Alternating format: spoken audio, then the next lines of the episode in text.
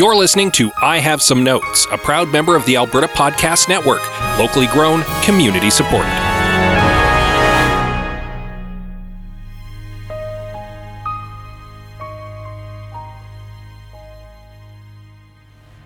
Hey Liam, how about a fourth Jaws film where this time it's personal? What do you mean? The shark wants specific premeditated revenge on the Brody family and will swim to the Bahamas to get it. I have to say that's a real stretch, but we can make it work. Great. Also, the shark budget is zero. I have some notes.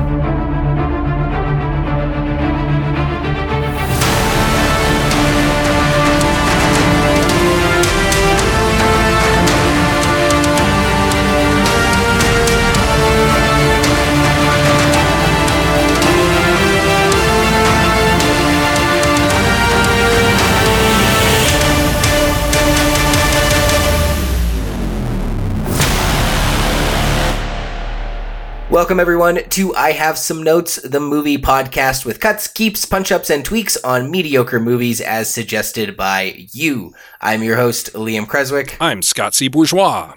I'm Greg Beaver.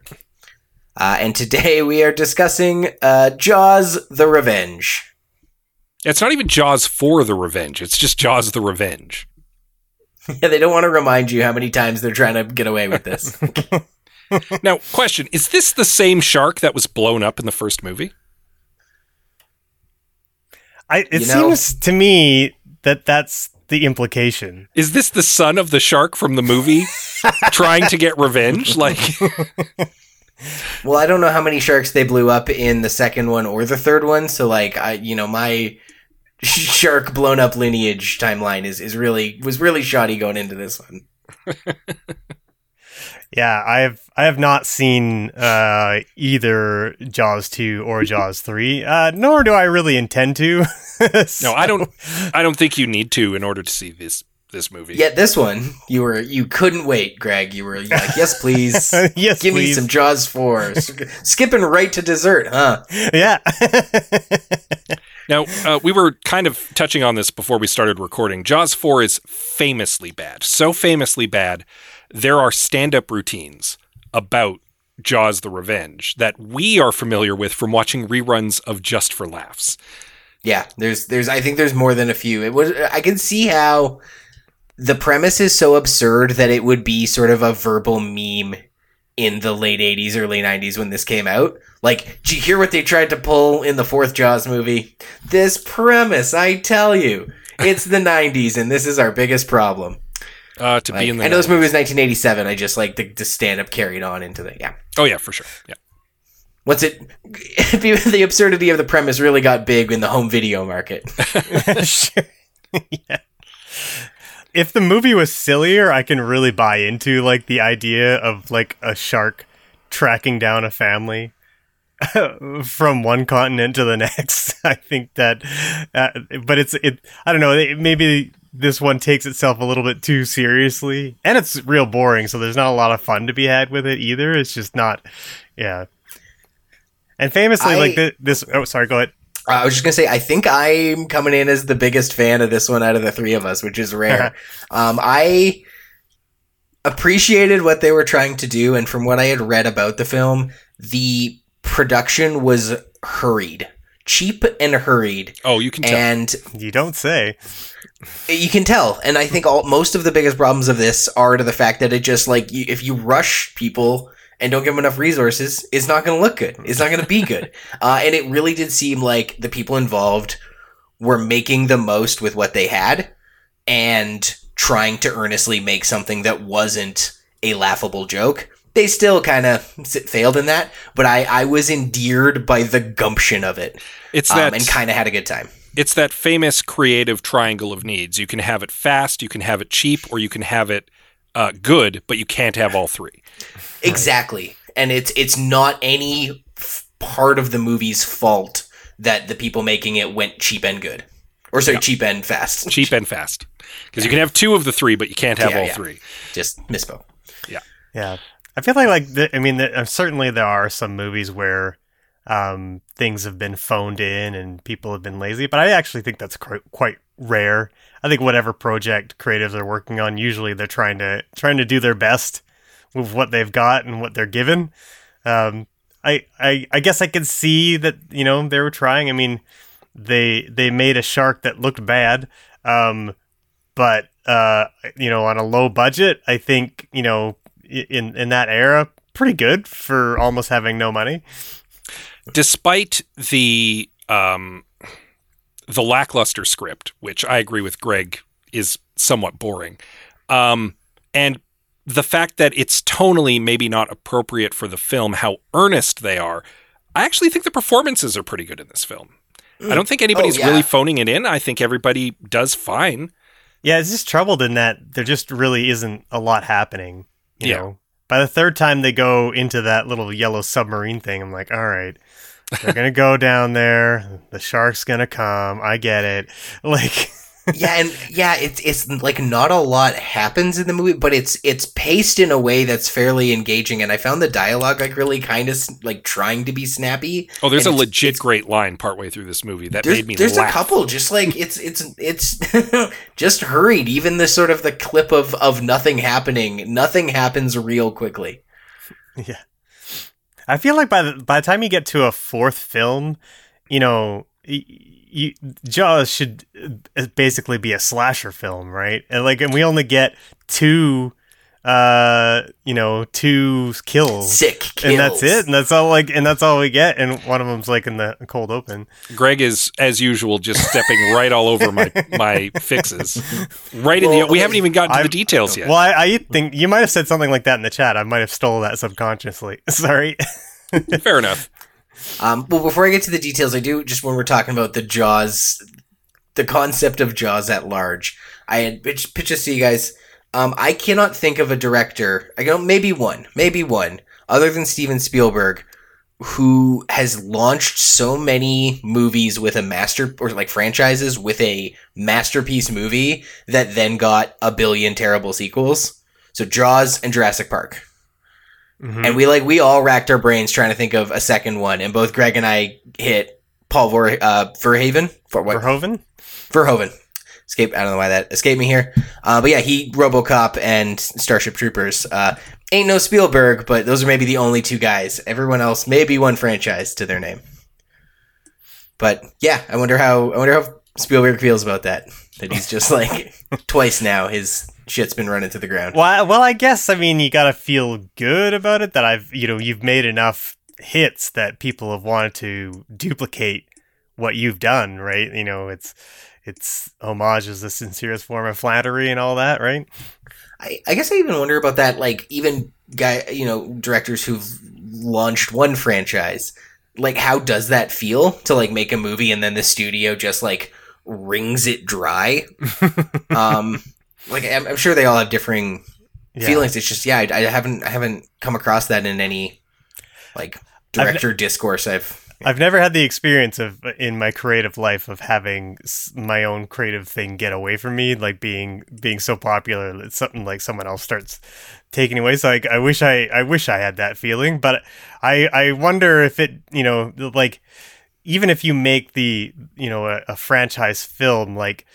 I, I I've noticed that most directors don't ever really feel satisfied, and and you know George Lucas may be one of the most famous examples of that, where um, you know he he made one one great movie and then decided that um, all the peop everyone was giving too much credit to the sequels that he did not direct and tried to direct his his own uh, trilogy all on his own and it did not work. Um, I see- but I feel like like you're no matter how popular something might get, like you're you know you know as as a creative you're always like you're as soon as you finish something and people immediately respond to it good or bad and then uh, you're kind of done with it. And then you start looking back on it and you're like oh i wish i could have done this thing differently or this better or whatever. Like it- like it never it never ends. You're always you always end up being you're only uh, as satisfied as your most recent creation you know? That's how i feel about it. No, I think that's valid. Uh, and of course, uh, the people creating responsible for the creation of this movie uh, were uh, written by Michael de Guzman, uh, directed by Joseph Sargent, uh, obviously based on Jaws. This this flick in particular was released in 1987, just like RoboCop, just like me. uh, uh, the cast, of course, uh, Lance Guest as the guy, uh, Lorraine Gary as his mom, Mario Van Peebles as his friend, and Michael Caine as himself. Um, but let's uh, let's go to the trailer. Instinctively, man has always been drawn to the sea. Its beauty, its mystery, its secrets. But there is also a vague uncertainty, a sense of intrusion into an alien world, where man is unwelcome and completely at the mercy of the most terrifying predator on earth. Man's deepest fear has risen again. Jaws, the revenge. This time, it's personal. The town of Amity is so used to shark attacks that when Sean Brody is eaten by a great white, it really isn't that big of a deal. Even Sean's family seems to get over it pretty quick, with his mother Ellen packing up just days later to visit her non dead son Michael in the Caribbean. While Ellen tries to get freaky with a sexy local pilot slash taxi driver slash life coach, her sharky scent starts tingling. She intuits the fish that gobbled up Sean has followed her to the Isle of Sun and Surf to get another taste of that delicious Brody meat. Ellen must stop Michael from willfully putting himself in danger long enough to deal with their jagged toothed nemesis. I was trying to give it like a thriller voice. Yeah. I bought it. In a in a world. No, I mean, it's scary. It's scarier than the movie. yeah, it's definitely not a scary movie, is it? No. Yeah, it, there's the tension is almost none. There's almost no tension in this movie. No. That the the that's actually maybe even my biggest gripe with it because you, you guys keep saying it was boring, and I, I did agree initially, but I found the characters kind of endearing, and I found the dialogue snappy enough. It just felt like it when the when it's time for those like the, it was all set up and no payoff. Um, but I didn't hate the setup. I just wish there there was more good shark action. Yeah.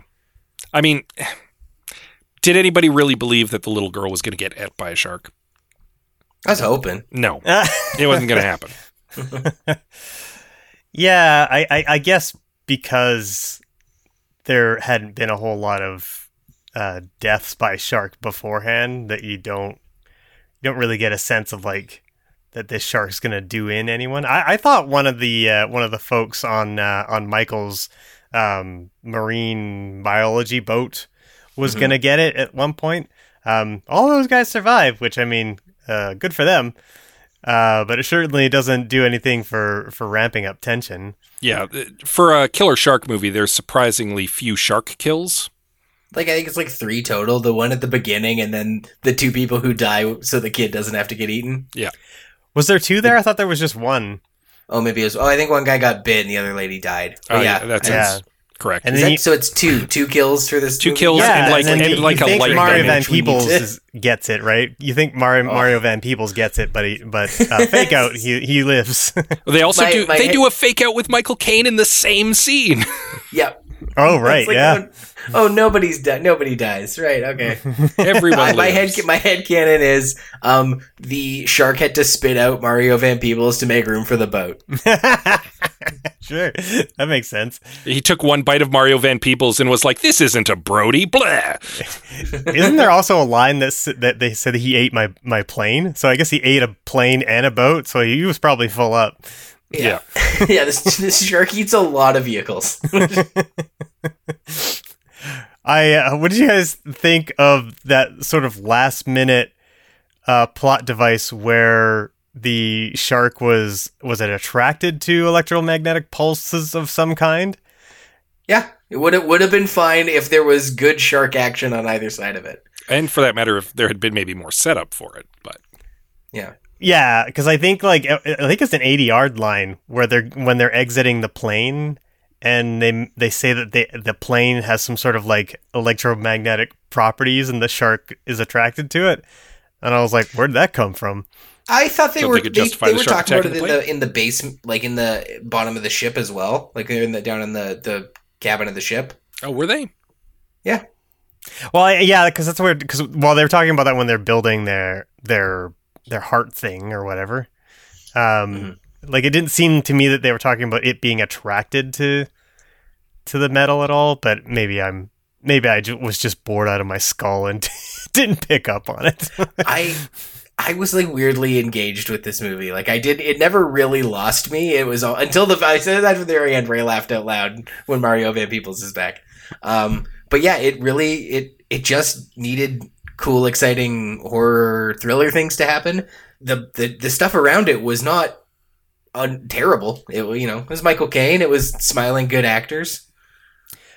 yeah, um, uh, Lorraine Gray Gary is is pretty good. She does turns in a pretty decent performance.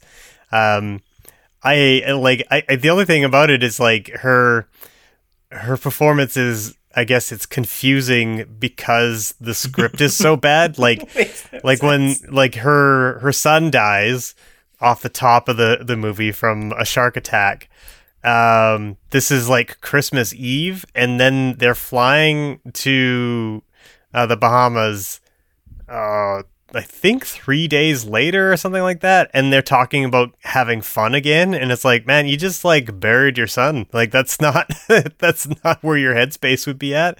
You're allowed to grieve. Yeah. I yeah, the timeline was fishy. I the, the I was my understanding is um it was New Year's or Christmas Eve, uh the first day out on the water, because he's like you got me working till Christmas Eve, or on Christmas Eve. So I don't know. That, that doesn't really matter, but it's the, the timeline is. I, I think like whether it, whether it's timeline or not, it, it's not. It doesn't really matter. It's, it's the the problem is that the movie doesn't deal with it.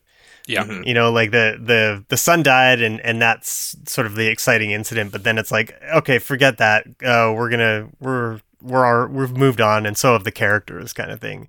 Um, which is really weird to like have you know a nice familiar setup like that. That you know that's it's the driving force for Ellen Brody, and yet it feels like she gets forgotten about in the, almost the entire second act.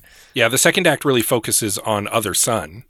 Yeah, um, and then like kind of has her off doing her thing in the background, and then like she's kind of back into the four in the third act, and it's a little scattered. Like the movie can't Yeah. decide who it wants the main character to be. well, it shouldn't be Ellen in my mind. Like it's Oh, like, agreed, hundred percent. Yeah, it's like her. She's the driving force, and yet we we just kind of sit on the boat with her son Michael uh, for, most of the second about act. forty minutes, and it's not very exciting. And he doesn't really have like he doesn't really. I guess he does. He have a character arc? That's a question.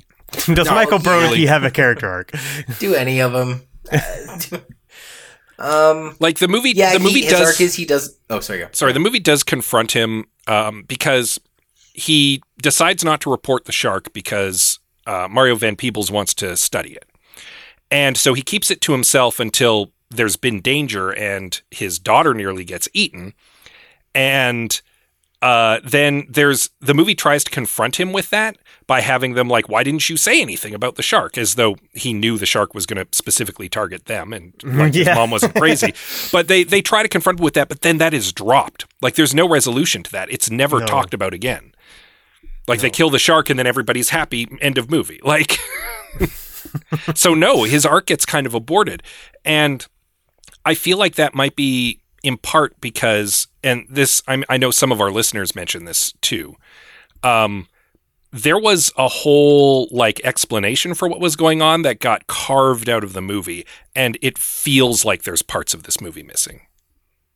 Like it Yeah. feels like this this movie was cobbled together out of what was left of the story when a part of it was thrown out. yeah, you're referring to like a, a fairly significant uh, supernatural uh, Yeah.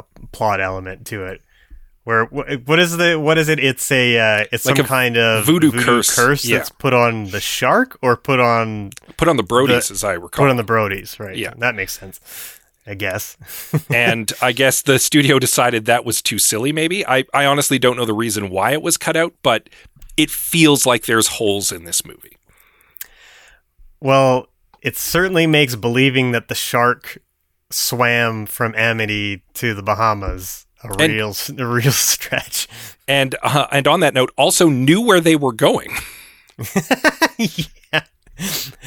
And also, I also enjoyed that um, Ellen seemed to have, as I said in the uh, in the plot summary, like a like a shark sense. Oh, it's just like, oh, she is it coming? remembers old movies. oh yeah, that's her superpower. Flashbacks to other movies. Which, by the way, that made the climax of this film like one of the most confusing uh, minutes of a movie I've ever experienced. Yeah. like uh, okay so here's what i think happened i think that they got to the end of the movie and they were completely out of money and i don't think they had any more left uh, to shoot a shark blowing up so they decided to show the old shark getting blown up in a fl- in flashback form and like kind of like cut back and forth between that and what was going on on the boat in the climate and on in this Jaws 4 movie. Uh and I it it almost broke my brain as I was as I was trying to understand what it was that they were trying to go for because like she Ellen Brody seems to like like there's not really a lot going on with her husband in this movie. Like she mentions him a couple times, but it's not like it's not like he was a key force in the movie. And then for some reason, right at the climax, we see the climax of the original Jaws happening right in front of us. it's so stupid. Yeah, uh, the shark attack scenes were also kind of confusing because of the kind of frenetic editing that they were doing to disguise how cheap the shark was. So, like a lot of the shark attacks just were just a bunch of confusing images. There was there was no real um like I hate to say it, there was no story to them. Like you can't follow the action of what's happening. It's just a confusing mess. And, and No, what's it's all- interesting about what's interesting about that Scott is like that is true of the shark attack scenes. Um, and it's I, I appreciate that that's what they tried to do. Like they're you know that's the best they could do is like eh just make it frenetic and no one will notice. But that's also they try to pull the same trick with what happens to multiple characters in the last scene that Greg was just talking about. Yep. And it's like no no no you might get away with that for shark bite, but you can't get away with that for five minutes of climax. Just being like wait is he alive? Who ate a plane? What? Like it, it's the same technique of just like hoping you don't like putting a bunch of frames up and hoping you don't notice that it makes no sense. Um, yeah, and that's what endeared me so much. Like made me laugh. I'm like, yeah, they thought they could get away with that at the end, and like no one would know. It's like it's it's over. We already you're, you've seen all the movie we have for you. Fuck you. Yeah, we have your money. You sat through it. Yeah, Yeah, I, I think they might have done better had they had done this more like a, a like uh, one of those asylum type movies where they're just getting a whole bunch of like nature footage of a great white shark and showing that instead of their their terrible model. Actually, that probably like go to SeaWorld, shoot some B roll of a Yeah. shark. Yeah, pay pay your ticket, pay your twelve ninety five, go up to the window, shoot right through the window, and that would have worked better. Because at least it would have looked like the damn thing was swimming. Oh, that reminds me that like I, I I'm pretty sure that that shark had like kind of um teleportation power uh, teleportation powers, not just because he went from continent to continent, but because when Brody or Michael Brody goes down into the water, the deep water to try and escape the shark, he runs into like a sunken ship. And he's Yeah. like he's like swimming through all these really tight corridors and stuff like that. And like this shark is like way bigger than those corridors and he's following them no problem through all these things. so I assume that that like maybe that was part of the the, the voodoo curse. The, you know, the shark didn't have a problem, just kind of like squeezed through everything. Yeah, no, I, that scene was I. That was the okay. I say it was fun because it was probably the scene with the most amount of genuine tension, where it's like, whoa, he made it to that door just in time. Um, which again, it's like a low bar. Uh, I'm really I don't know why I'm going to bat for this movie so hard, but um, it it that at least like I appreciated the the effort with that that scene because they do show a scene where the camera's looking straight up and you can see the shark swim over it, so you get the imp- they they try to have you get the impression that the shark is like poking around, like sniffing around on all the different sides. Um, it just doesn't show it very well because it doesn't have the, the means to do it. But that's I that was the implication. Um, and then eventually it busts in and gets him on the ladder. I did chuckle to myself. He's there's a he's next to a ladder and the ladder breaks, and I'm like, oh shit, how's he gonna get up there? He's underwater. Yeah, he he invents a way of getting the bends real fast. yeah. he escapes just like he. I think he knocks the. He has an air tank and he knocks the top off of it and rides it all the way up. And I was like, I was like, man, that guy's blood is going to be boiling when he gets to the surface. Yeah, but he didn't get eaten by a shark, so Yeah, one might be better than the other. I'm not sure whether I'd want to get eaten by the shark, shark or have the bends because I, I hear the bends sucks real bad. Well, I I think we've we've thoroughly picked apart this movie that was just trying its best, you guys. uh, we've we've thoroughly picked apart this this uh, uh, famously cr- crummy movie. Um, but this is not. We're not here to criticize. We're here to fix. So uh, let's go to hear from our friends at the Alberta Podcast Network. And when we come back, we are going to fix Jaws four, make it worthy of the legacy uh, uh, of Jaws, the first one. Alberta Blue Cross understands that running a small business is tough, and they understand that business owners in Alberta are busy. Let Alberta Blue Cross give you peace of mind with a group benefit plan. They offer health, dental, life, and disability coverage for your employees. Alberta Blue Cross group benefit plans are easy to manage anywhere, anytime, and on any device, making it easy for you and your employees to access. I can speak from personal experience. My employer uh, provides us with a Alberta Blue Cross group benefit plan, and it's easy as heck to go in to the website, get my claims, find out when they're coming, get direct deposit. Uh, personal, personally can advocate. It's it's easy as heck. Uh, I, I appreciate that my employers uh, use it. Would you believe I don't podcast professionally? to, to learn more and explore your options, head to ab.bluecross.ca.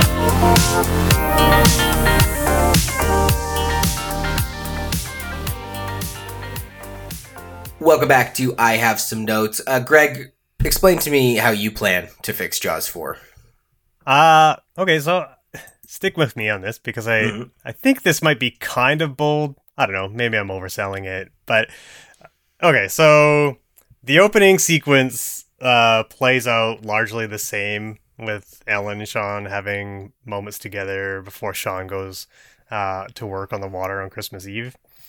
Um Sean's death, however, is like a little bit more ambiguous.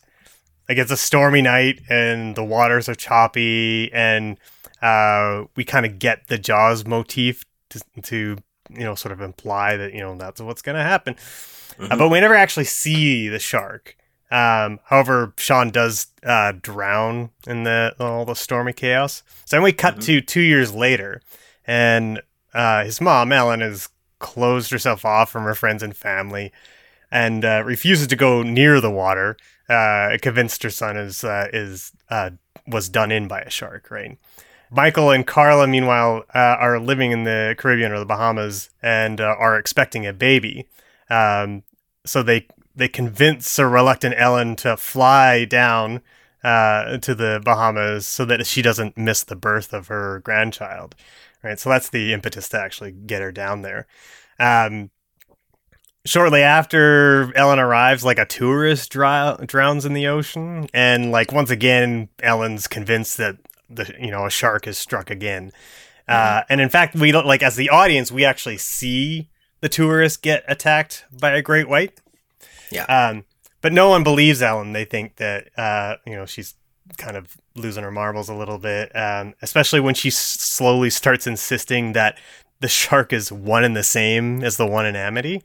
Mhm. Um, you know, she's got like, yeah, she's got this, you know, and they know she's a grieving mother and stuff like that. So, um, so then an, another person drowns in the water, and despite Ellen's insistence it's a shark, the, the local authorities tell her, you know, it's actually just an unusual, dangerous undertow this season that may be taking swimmers by surprise.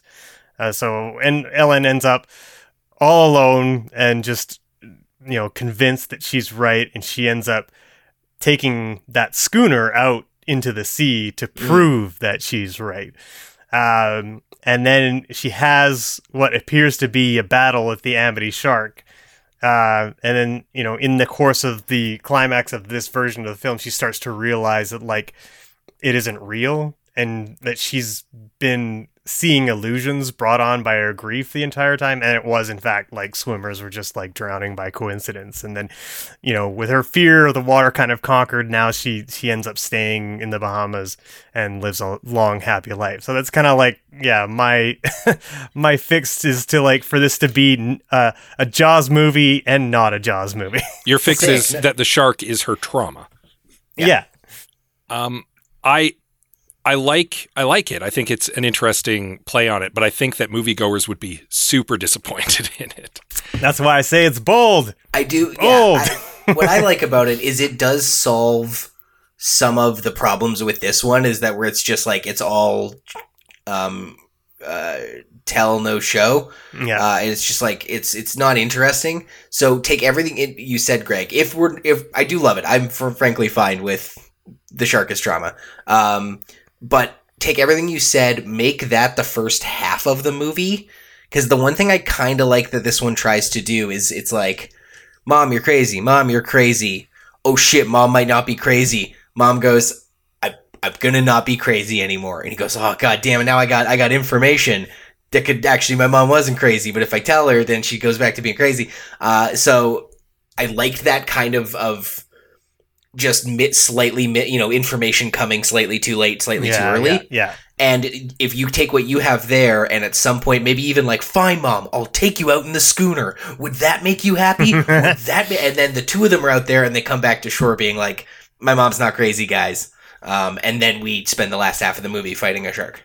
Yeah, yeah, I think that works too. Uh, Except the shark is the shark from Amity from the first movie. Oh yeah, yeah, yeah. And the reason it is the shark is because it is a supernatural stalker. Hmm. it is the Jason Voorhees of sharks. Because my fix is this is a slasher movie now. and you you build a tense you build you have a first act that builds up these likable characters we like and then in the second act they're all in danger and they start getting picked off by a shark who cannot be killed He, it is an undead monster shark, and they need to figure out how to stop it the way that you try to figure out how to stop Michael Myers, which is not effectively. And then you end it with a cliffhanger because the shark might not still be dead. Yeah. Yeah, I think that I think that wor- that works too. It's just like I, I would definitely love to see a lot more violence in uh, in this movie. So my version doesn't have that. Mine is more of like a thinky PC. But like, yeah, I, I'm fine with it. You know, stopping that halfway through and just being like, nope, now now it's wall to wall violence. You know, that would be fun too. Yeah. I mean, they, they're not mutually exclusive. Yeah. My version of the movie does have a higher body count, but probably has a few more throwaway characters that are kind of surrounding Michael and Ellen who can get chomped on. Um, Uh, and again, I'm going. I'm going to bat for not losing that. Um, ti you know, mom's crazy. Maybe she isn't. I'm gonna stop sort of timeline. Uh, and I think uh, it it works just fine as as the momentum to keep a merciless slashing machine going. Oh yeah. I probably because there's still some mysterious into the mic. deaths, right? Because in, Yeah. in in our collaborative version, there's still some mysterious deaths leading up to the the end of the first half. Yep, just like and a slasher. Yeah. but it's ambiguous. Could it be the shark? It couldn't possibly be the shark. The shark was killed. The shark Hmm. was possibly killed two other times because this is the fourth movie. I don't know. that shark was killed and it swam to the Bahamas. Come on, guys. Yeah, no, it's that's ridiculous. It couldn't possibly be the case. And then, oh, oh, this is the shark. This is the shark. And I shot it in the eye, and it didn't stop. Like, oh my god, like. Yeah. No, I think I think if you really want to lean into Jaws as like a thriller franchise, you establish it is Bruce the shark, it's back from the dead, and it's back for revenge. And you just lean into it and you Yeah. make it into a supernatural mm-hmm. slasher, except it's also a shark. Yeah. And then because you've made so much money making a really fun Jaws 4, you get to do Jaws 5, Jaws in space. yeah. Absolutely. Or Jaws goes to hell. Yeah. the final sharkening. Like, absolutely. Just, but shark. here's the thing: it's it's ridiculous and it's dumb. I'll admit, but it's fun, yeah. right? And one of the problems with this movie is it's so joyless, yeah. Yeah. and and just leaning into it being the, as I said, the Jason Voorhees of sharks. you're just leaning into the silly. And I think there's an audience for that. I think you can work with that. Yeah. Yeah, because you're you're at the point in your in the franchise where you need to find a way of reinventing it because everyone understands the motions of Jaws at that point, right? It's Yeah. like the uh, it's like the Fast and Furious, you know, kind of uh, progression, right? You get to the, they got to their fifth movie and they're like, okay, now it's like a kind of like a, a Now it's Mission 11, Impossible. Now it's a spy thriller and all these kind of Yeah. things, right? So Well, it's Yeah. it's like you said just last episode with Ghostbusters Afterlife. You appreciate a sequel that it that gives you a reason for its existence. Mhm. And p- part of that can't be just to tell the same story. Part of it has to be I'm doing something new. And I kind of agree with that and like yeah, supernat- Yeah. supernatural undead shark. That are just more sharks. That I wasn't sure if that was going to be one of my fix, but in this context, I'm going to pitch it. Just like more than one shark, you just go wide. If you can't go big, you go wide. Um, uh, but that is not my actual my actual fix. Because I want to touch on what you said, Scott, about it being kind of joyless. Uh, one of the few moments of joy was uh, um, Mario Van Peebles' character. yes, Um, in general. the main character Hard had agree. his moments. very, very cute scene with his kid, uh, and just by proxy of being in a scene with the uh, the very charismatic Mario Van Peebles, that first scene where the two of them are like on the job for the first day Mhm. was very endearing. The like the back and forth they had, the like friendly ribbing. I I bought it and I enjoyed that scene so much so uh, that my pitch is that the wife character actually doesn't do anything in this movie. Uh, so you cut her entirely.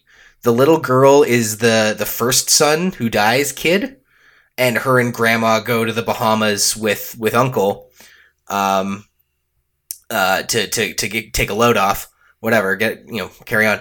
Um, and uh, Mario Van Peebles and the uh, l- played by the guy and his friend, uh, Lance Guest and Mario Van Peebles, or Michael Brody and Jake, uh, are, are a couple. Uh, I, I ship them. My fix is we ship them. They're a couple. the dynamic on that boat was very flirty, and I kind of just was like the and the wife doesn't do anything in this movie.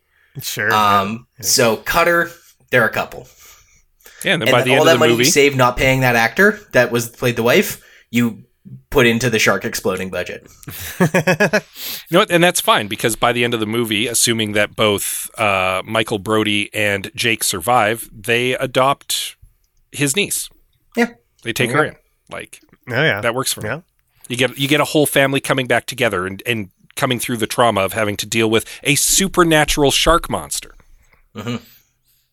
An objectively, undeniably supernatural shark monster. More violent, gayer, supernatural. yeah. Great. Perfect. Into it.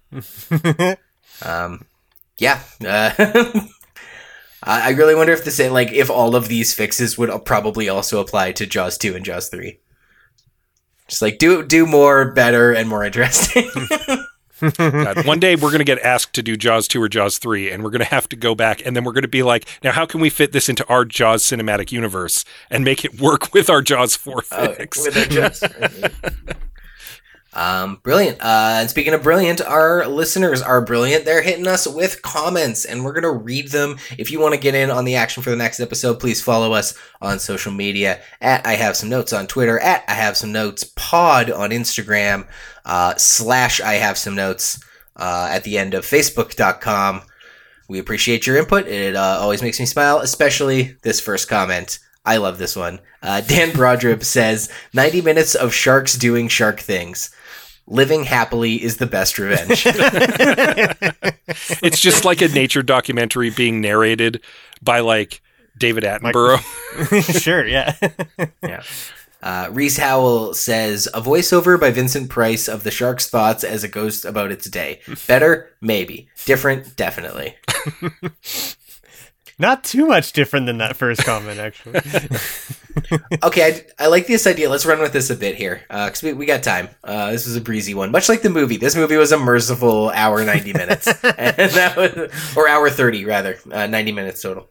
Uh, but I want to run with this idea. So, what if what if the premise of Jaws four is just from Jaws' perspective, where like he, the character he's the protagonist, and we hear his voiceover. It's maybe it's Vincent Price, maybe it's Chris Pratt. Who cares? Um, and it's just being harassed every time it goes to the shore. These people are are har- like harassing it. Maybe or maybe it is like kind of a, an anti-hero Grinch vibe, Or it's like, or "Oh, it's like get uh, Shrek, like where he's like, I Yeah. because they won't get out of my swamp. I think or the gr- yeah. I think if you're doing that though, you really need to lean into it. You need to retell Jaws, the original Jaws, from the shark's perspective. Yeah, and it's it takes on a Grinch-esque tone of like revenge. Speaking of this movie, um, it's a Christmas movie. It's it's a Christmas movie. Technically a Christmas movie.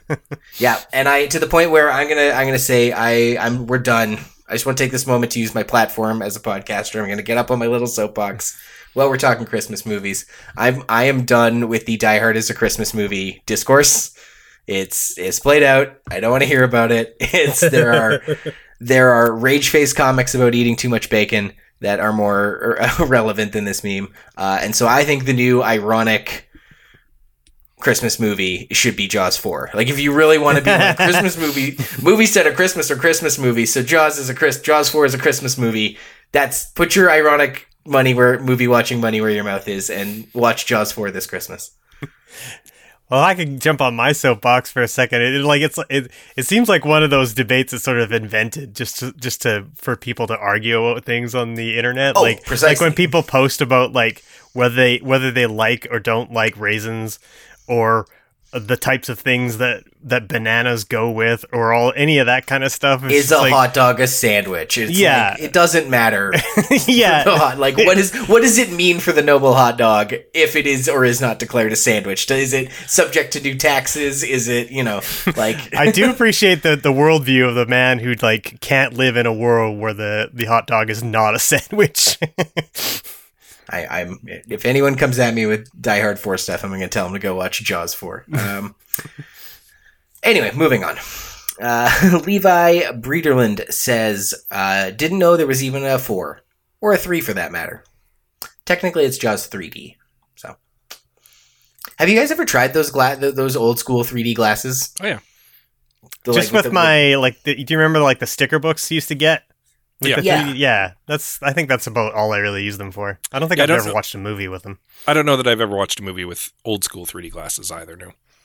Yeah, that's what I was was curious about. I, I think we all had the, the, the books as a kid, but oh, the '90s, such oh, things weren't sad in the '90s. Uh, uh, we had multicolor glasses books. Uh, yeah. Anyway, um, yeah, I don't, I can't imagine how that would work in a movie like like back in the day when they were putting on the like red blue ones. Like it can't have looked good. Like it.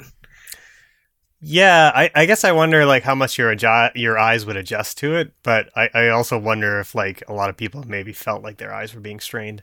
Not to mention like those those glasses were never comfortable. Like they're like they're paper. They're probably digging into the, the your ears by the end of it, right? I can't help but think of the number of movies where you saw a cool kid in like the 50s or 60s who would go around wearing their 3D glasses because they were cool. And I, every time I see that, I'm just like, how can you see? How how are you comfortable? Like, I've worn those before. They're not great. Definitely don't drive with them. They don't make you look cool. I'm too Yeah. cool to see right, you guys. A drive-in movie with those things and people are peeling away still wearing them sweet. That's that's the cinema experience. Through some plastic through a windshield onto a screen outside. Anyway moving on. Robin from cinematological says restore the supernatural element from the original script where the shark was targeted at the Brodies because of dark magic. Yeah, we we Good touched news, we on did that. that. did you guys catch that um he says it at the beginning he's like oh mom you don't believe all that voodoo do you Yeah, I did catch that. but it was it was in the context that it exists it was more of a like come on you're you're you're, you're thinking crazy like they, they managed to keep that line and not have it stand out glaringly as a reference to something that was Yeah. kind of Yeah. Or they And- or they weren't re- able to remove it for because it was it was stuck in there in a, in an important place. To be fair, uh, in in our version of the script, there the shark isn't targeted at the Brodies explicitly because of dark magic. It's targeted at the Brodies because it's an undead monster that is actively seeking conscious revenge. That's fair. Yeah. Nathan Martin says, "Oh God, I'm just praying for you." Well, thanks, Nathan. uh, are we, you going? we made it. Yeah. are you going to bring back the voodoo curse that they cut out? Uh, this movie isn't fixable. It's just stupid. I disagree. I'm also just. I mean, not that it's stupid, but that it's un- isn't fixable.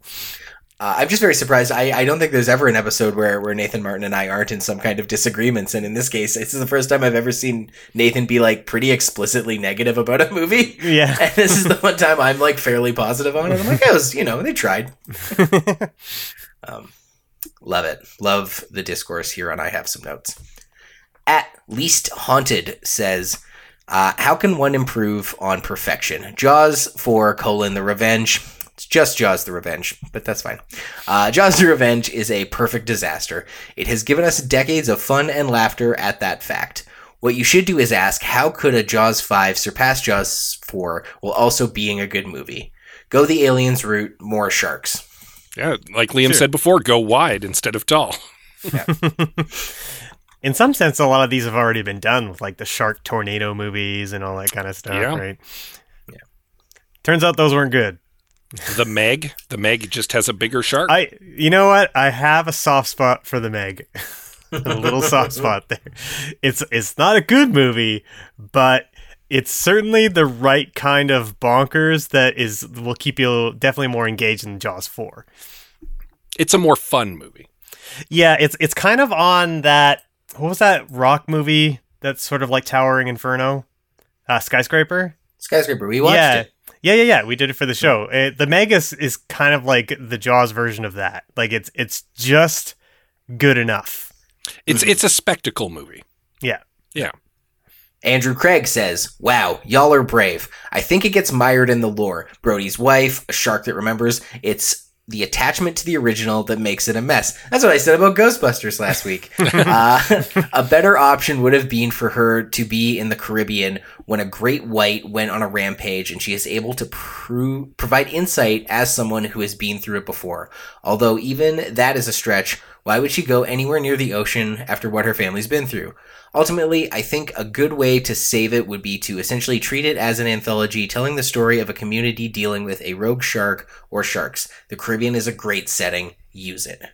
Yeah, for a woman who believes that there's a uh, supernatural shark specifically hunting her and her family, she makes the decision to go to an island without much pushback when Yeah. really the safest place to be would be on a mountain in the middle of the continental United States, somewhere deep in the Rockies, far from the ocean.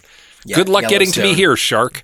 Like, Yeah, that's why that's why I added the little um the ba- the uh the expecting baby thing just so the, there was sort of like no, a, and that's a definite reason for her to for her to end up there despite Yeah. being super afraid of the water. Now, if if if we don't keep any of the rest of your pitch, Greg, the the setup is spot on. It's great. Thank you.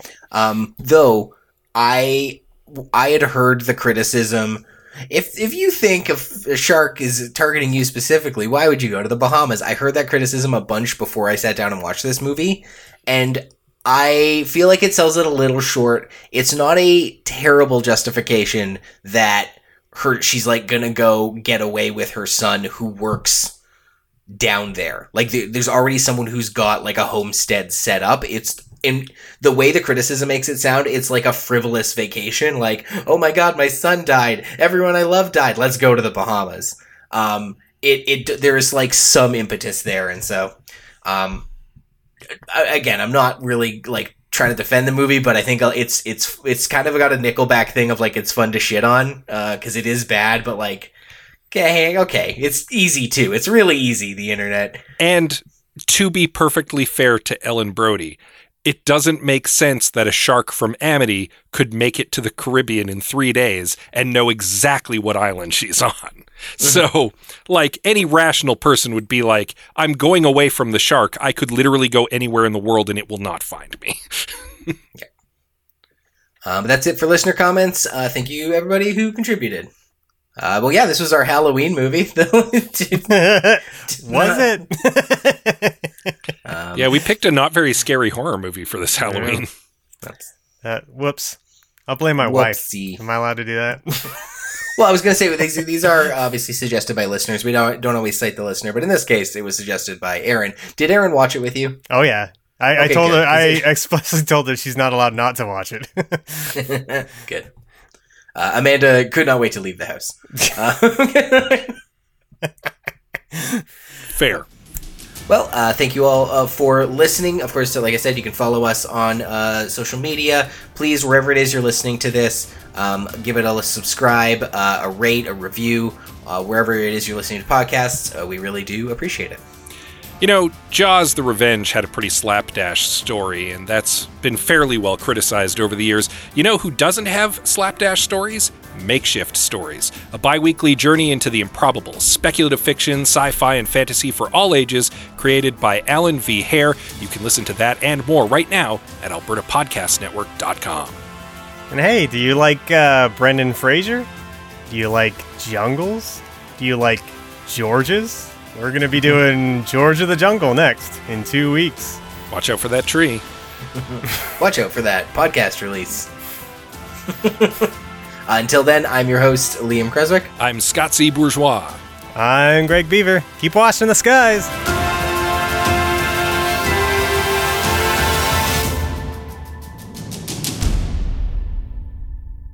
Welcome to Super Typical Megabank. How can we disappoint you today? Hi, I'd like to open an account. May I pressure you into considering a pro disadvantage, high regret, impersonal, everyday inconvenient savings plan with added compounded confusion at no additional discount or apology? It's one of our top disappointers. I feel so. Disappointed? Yeah. Another unsatisfied customer. Next! If your bank makes you feel like this, it's time you talk to us. Connect First Credit Union. Bank on a brighter future.